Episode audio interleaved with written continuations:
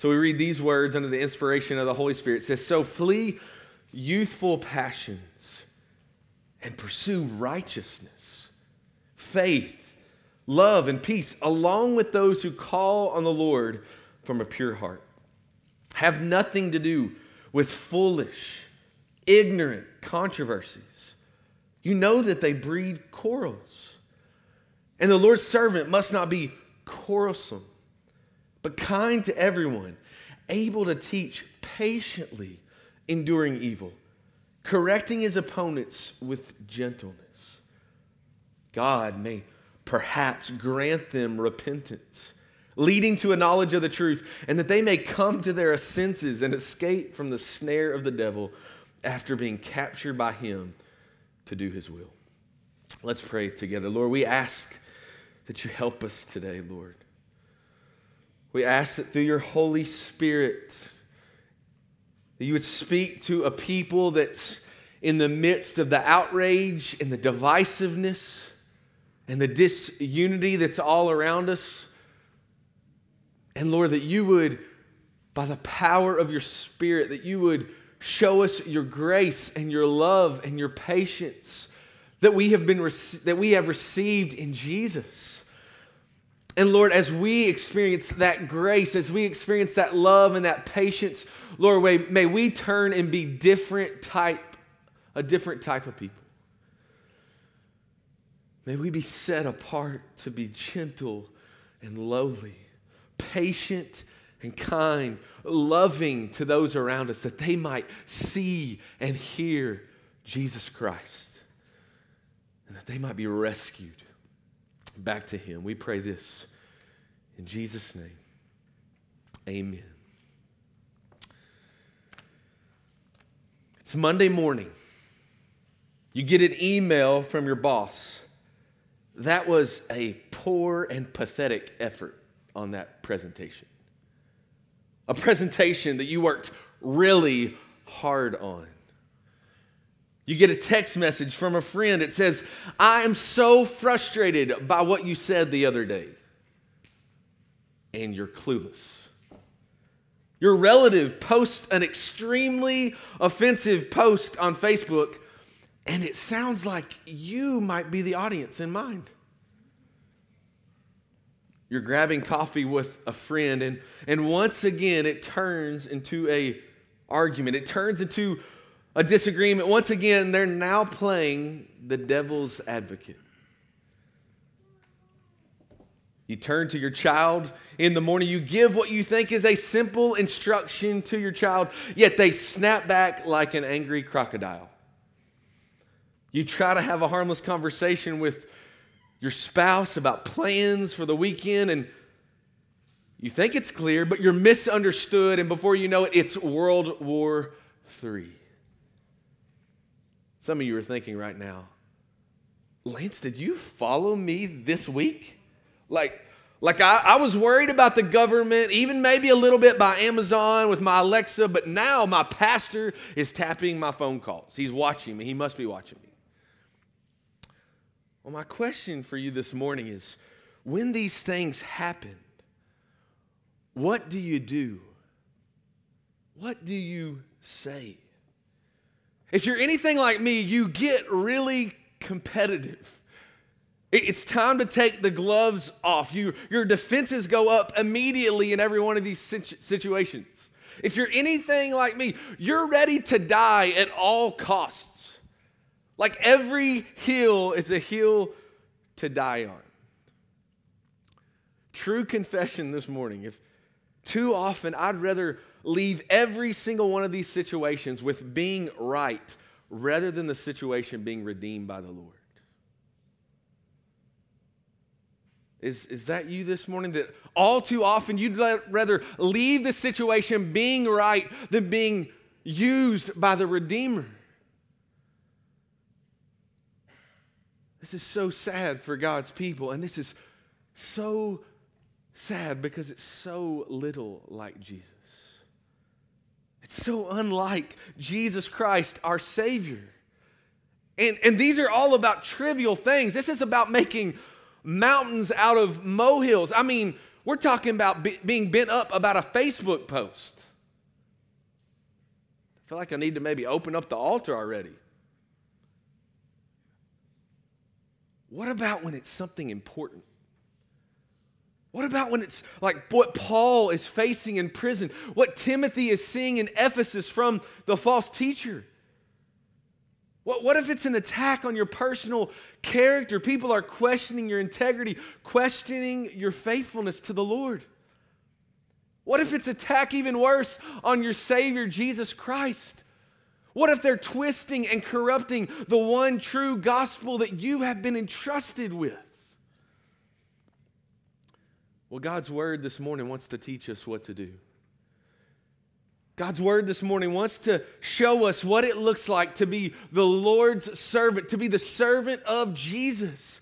What it looks like to be less divisive, less outraged like the world around us, and more and more like our Savior.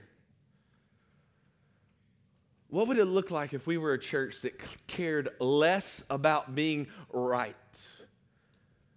And we were a people, people that just long to be used by our Redeemer.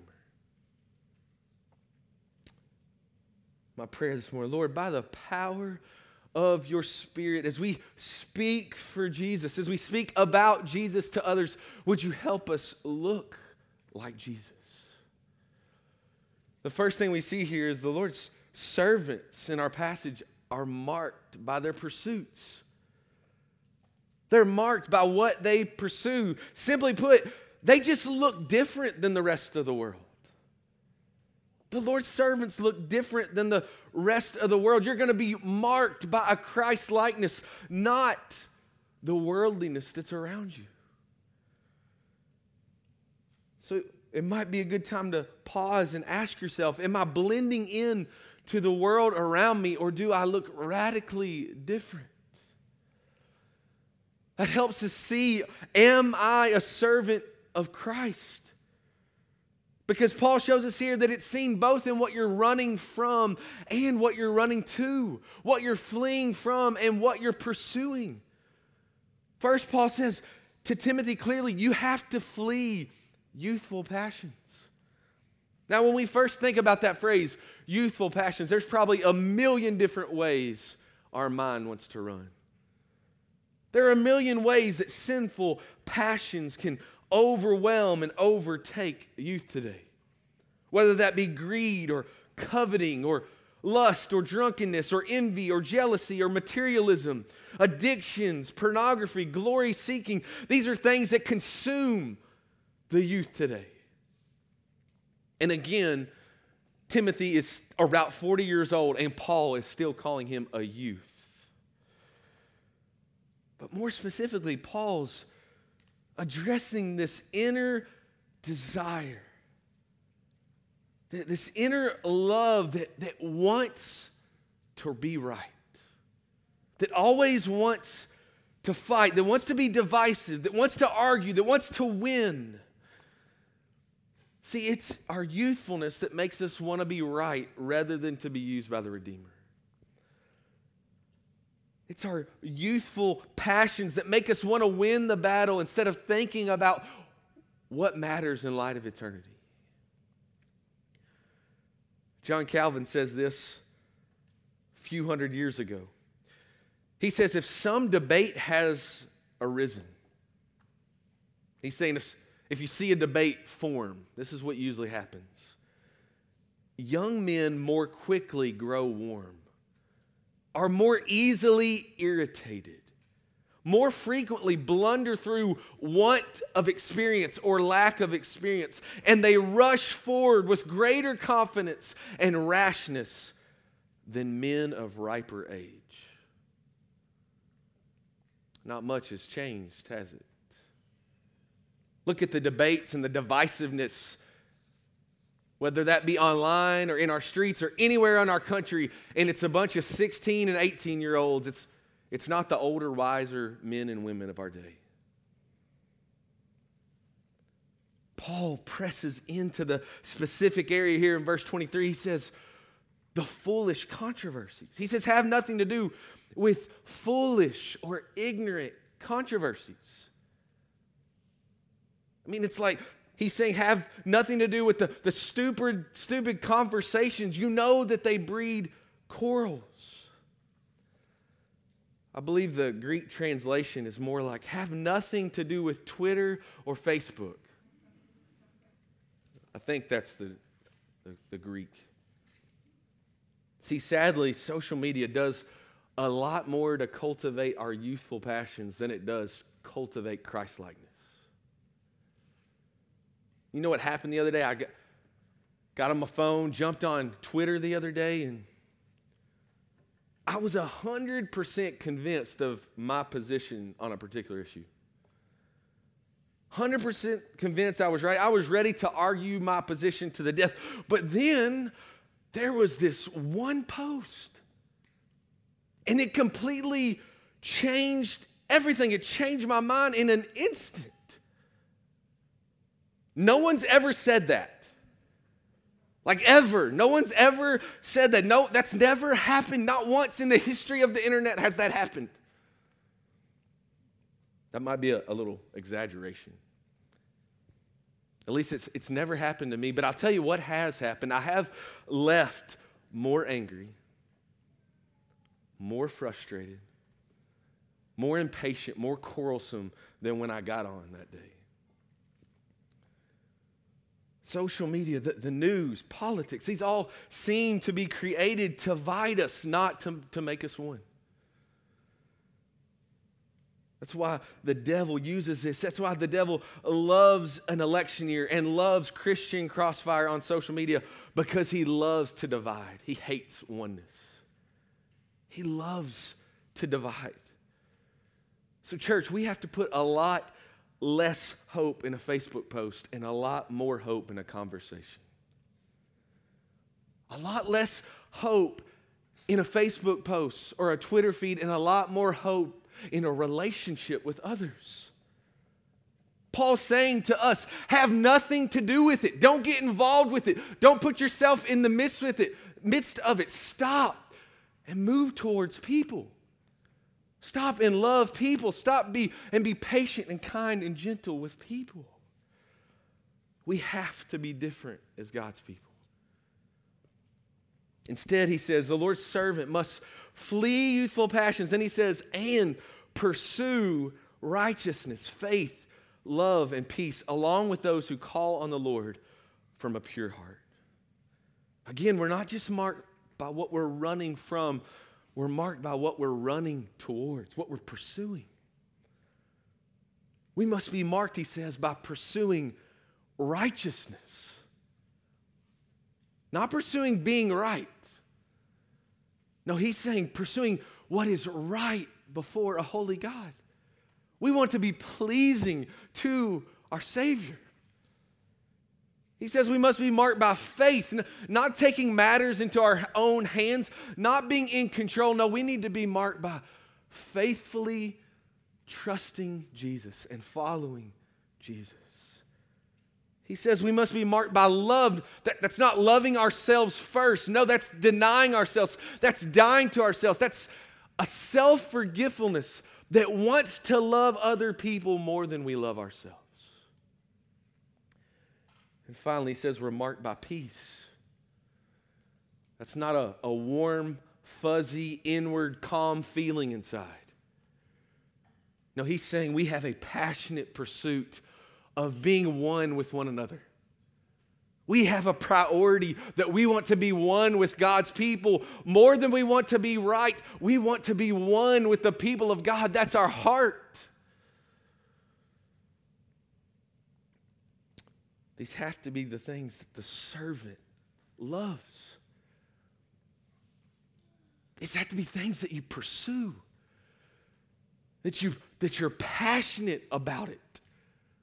Like if the Lord Jesus right now could take an x ray of your heart and he could look deep down and see what you really love and he could see what you pursue, what would he find there? Would he see that you love righteousness? Would he see that you're pursuing peace and faith and love? What would he see your heart is? Is that what you're passionate about? Or are you passionate about something else? Are you passionate about what the world around you is passionate about? But here's the deal Jesus does see your heart right now. Revelation 2:23 says, Jesus says this. This is his words. He says, I am he, I am he who searches mind and heart. I am he who searches mind and heart. So he does see. And he does know your heart. He knows what other people don't know. He sees what other people don't see. And yet, He wants your heart. He wants your heart as His people to be filled with a love for righteousness, faith, peace, and love. He wants that to mark you as His people. These are pursuits for all Christians. I mean, verse 22, it says, along with those who call on the Lord from a pure heart. The Christian that loves righteousness, faith, love, and peace, they also can't love an argument. You, you can't love to stir up strife and bring division into the midst of your church family. You can't love to make people mad. It can't be the joy of your heart to put someone in their place. No, you hate these things. You flee these things. You want to put them to death. Why? Because you love Jesus. Because you love those people that you call your family, your brothers and sisters in Christ. You love peace and unity. It's your joy. You're marked by these pursuits. But secondly, the Lord's servants are marked by their patience. Listen, I know we're preaching this series called Guarding the Gospel through Second Timothy, but sometimes I think in our youthful passions, we are so zealous for the gospel that we leave a lot of casualties in our wake. Not because of what we have said, but because of how we have said it. Now, I deeply believe what, what we say is so important. Speaking the truth is so important. None of us can compromise on what is truth, but how we say it has never been more important. Get this, church. How we say it has never been more important. That's what the Holy Spirit through Paul is driving into Timothy's heart and driving into our heart. He says it's not about being right. Timothy, I know you're right about the gospel. I know you're right. No, it's about being used in the hands of the Redeemer that people might come to repentance, that people might love Jesus. It's clear that Paul's speaking specifically to pastors here because he says they must be able to teach. Paul is telling Timothy that, that you, as a pastor, Timothy, you have to set a different tone than the false teachers, a different tone than the rest of the world. You must look different. You must talk different. You must love different, carry yourself differently. You must be like Jesus. While all the false teachers in Ephesus might be quick to start a fight, oh, you must be quick to love, quick to forgive. While everyone else might prize being right, you must prize and pursue peace. While everyone else might be easily offended, you must be unoffendable. You must be gracious. While everyone else might be quick to defend themselves, you must be, you must, he says, patiently endure evil. That's what he says here. Look at verse 24. And the Lord's servant must not be quarrelsome, but kind to everyone, able to teach, patiently enduring evil, correcting his opponents with gentleness. Paul's saying this is, this is real talk. This is real clear here. If you love to quarrel, you're not qualified to care for God's people. If you love to quarrel, you're not qualified to care for God's people. But, but these are attributes that we all must exhibit. I mean, if we ever think that we're going to disarm this world that is so outrageous and so divisive and draw people to the beauty and the love of Jesus, then, then we have to exhibit all these attributes.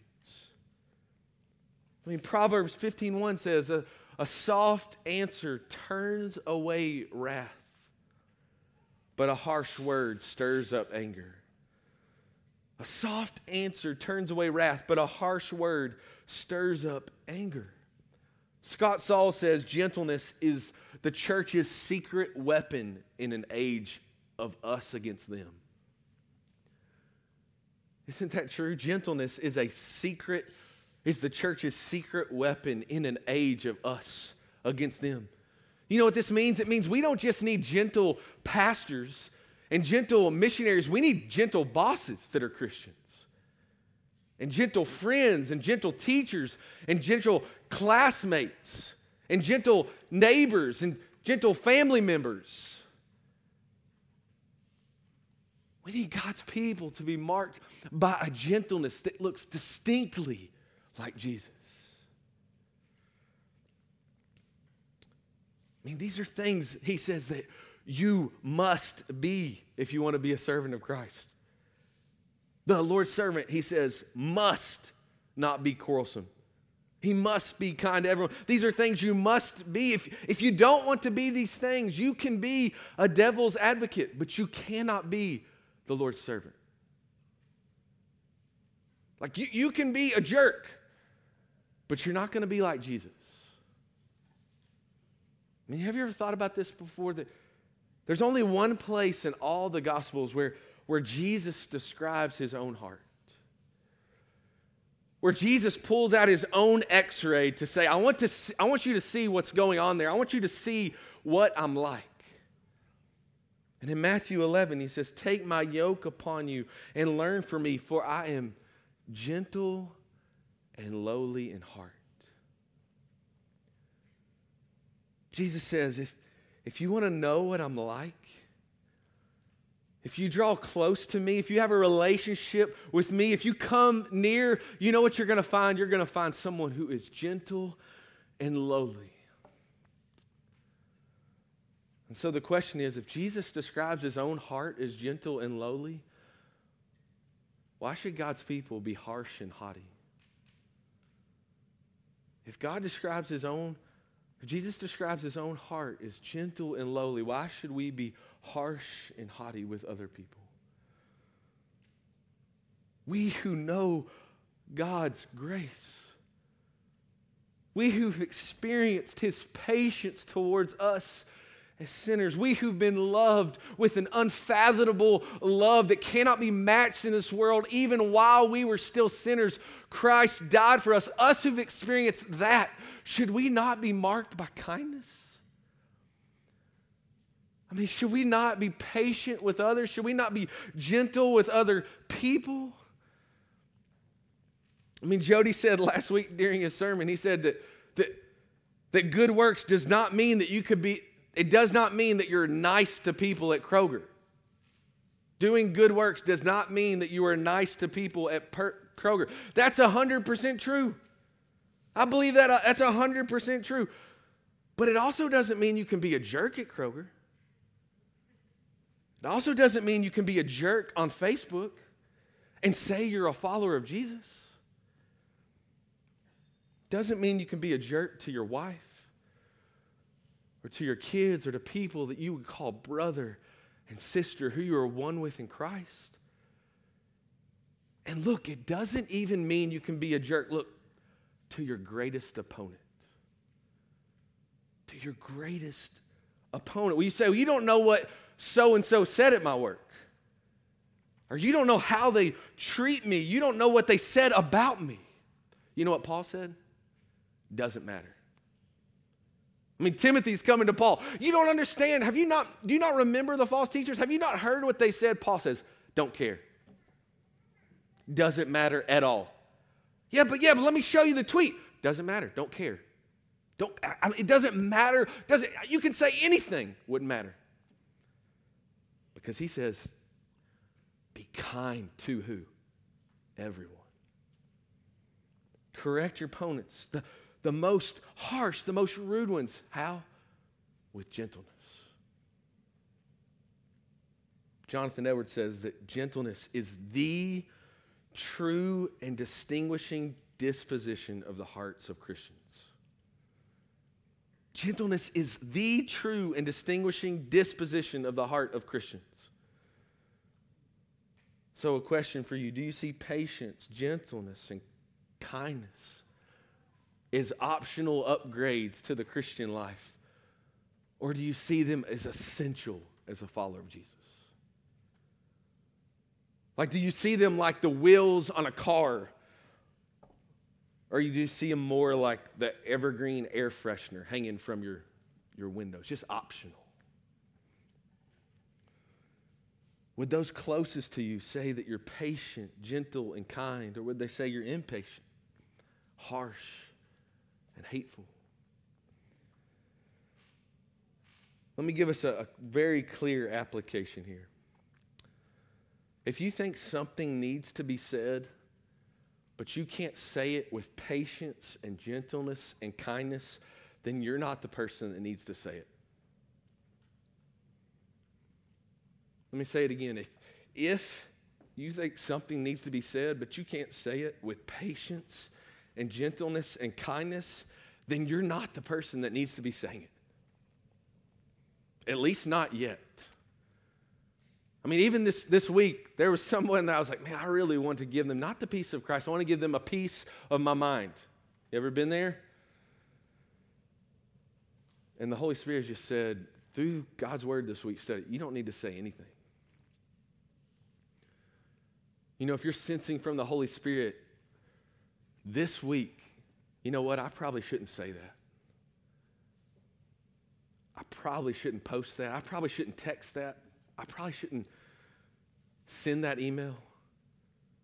Trust that the Spirit is calling you to a better way a better way of gentleness, patience, and love and kindness to that person. Because the Lord's servants represent Jesus, so they should look like Jesus. So they should be gentle and lowly. They should be patient and kind, not look like the rest of the world.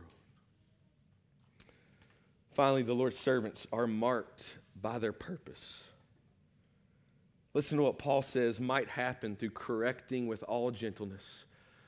Oh, if we're patient and we're kind and we're gentle, he says this God may perhaps grant them repentance, leading to a knowledge of the truth, and they may come to their senses and escape from the snare of the devil after being captured by him to do his will. Do you see what the Word of God is saying? through what you say and how you say it, God may grant them repentance. Both are essential. Through what you say and how you say it, God may grant them repentance. God says that through his servants, through speaking the truth in love, full of kindness and patience and gentleness, they might come to repentance. This makes sense because when they see gentleness and patience and love, this makes sense because they sense Jesus in us. They can sense his tenor and his tone in us. And, and when we are gentle and lowly and we say to them, Would you come to Jesus? They may hear him saying, Come to me. Come to me, all you who are weary and heavy laden, and I will give you rest. Yes, people need to hear about Jesus from us. We need to speak the gospel. People need to hear about Jesus, but just as much, they need to feel and sense the love of Jesus in us. Romans 2 4 says that it's God's kindness.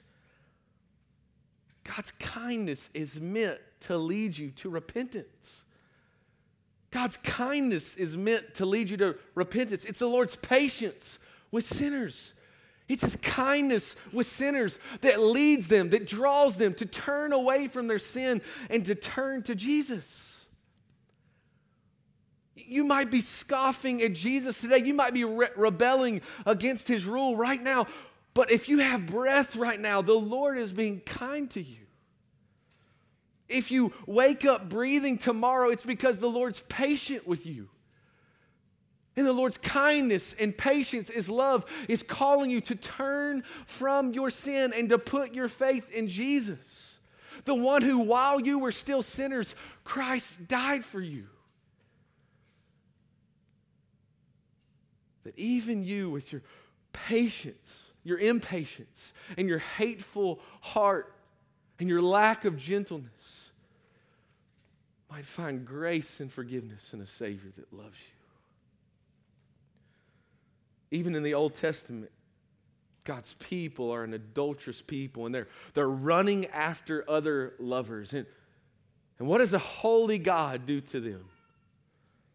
Well, Hosea 2 says, Therefore, behold, I will allure her and bring her into the wilderness and speak tenderly to her. God doesn't scold his people out of their sin. No, he woos them. He woos them by his grace back into himself. So, what if, what if the Lord desires his people to be marked by a kindness that leads people to repentance? What if the Lord desires through Christ's fellowship not to scold people out of their sin, but to woo them back to Jesus? What if the gentleness and patience of God's people helps them stop for a second to hear the voice of a Savior? The Lord's servants. If you're a servant of Christ, you must remember that our purpose, our goal, is their repentance. Our goal is their repentance. Our greatest desire can't be that we're right. Our greatest desire is that they would repent and believe in Jesus.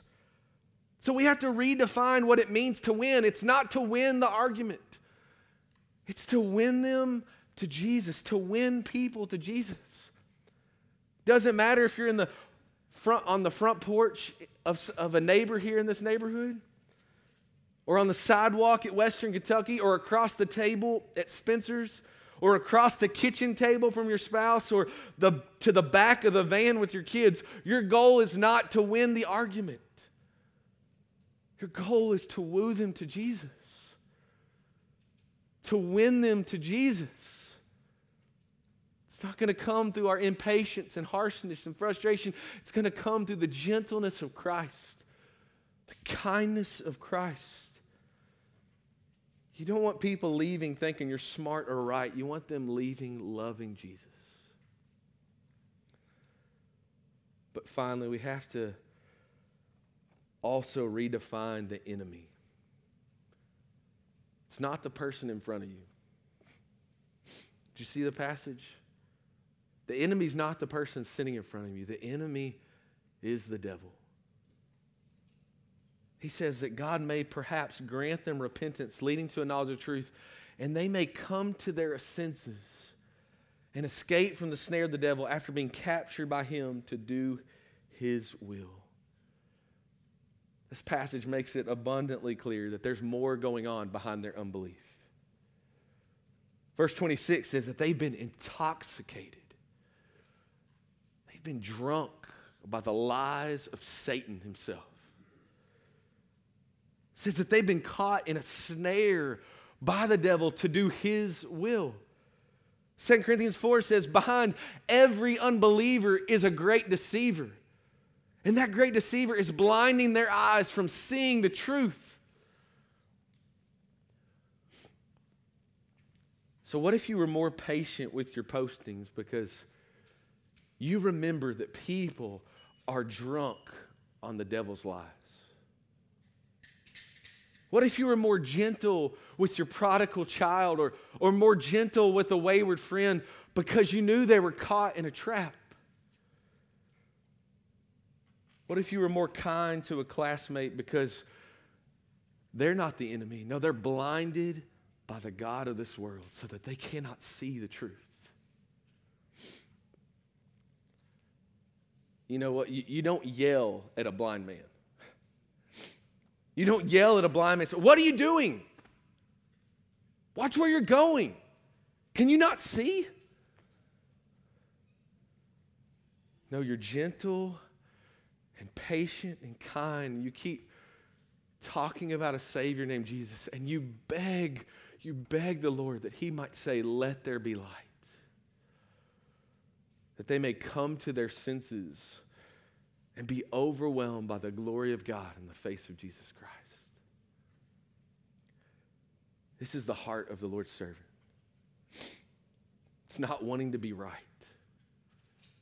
It's pursuing righteousness, love, faith, and peace. It's being marked by patience and kindness and gentleness, that through it all, they might see Jesus. That through what we say and how we say it, that they might hear a Savior softly say to them, Come to me. Come to me, all you who are heavy laden weary and heavy laden, I will give you rest. Come away from your sin that's fooling you. Come away from the trap that He has you in. Come away and behold the glory of God in the face of Jesus Christ. That's what it means to be a servant. And that's what the world around us needs now more than ever. Let's pray. Father, we are asking we are begging, Lord, that you work in our hearts to make us gentle. That you would make us kind, that you would make us patient, that you would make us loving like our Savior Jesus. So that people will not only hear about Jesus through our lips, but they will feel, they will sense, they will know Jesus through our lives. So, Lord, I pray that you would convict your people today, Lord, if they've been harsh, if they've been hateful, if they've been impatient, they've been unloving, Lord, that you would convict us, that we might turn from our sin, and that, Lord, we might walk differently than the world around us, that we might walk and talk like Jesus Christ, our Savior. And Lord, if there's anyone here that's fooled, Lord, that's intoxicated by the lies of Satan, that's fooled by the sins of this world, that's caught in a trap from the devil, Lord, that's blind and cannot see that the sin, that their sin is deceiving, that, that the devil is deceiving them. Lord, would you speak into their hearts even now to show them the beauty of Jesus? Show them the beauty of a Savior who lived for them and who died for them and rose again. Lord, that they might turn from their sin, that you might grant them repentance even now. They might come to a knowledge of the truth that there's a Savior who loves me. While I was still a sinner, He loved me. And He died for me. He rose again, that I might have life and forgiveness in Him forever. Lord, would you do this right now for your great glory and for our great joy? We pray in Jesus' name. Amen.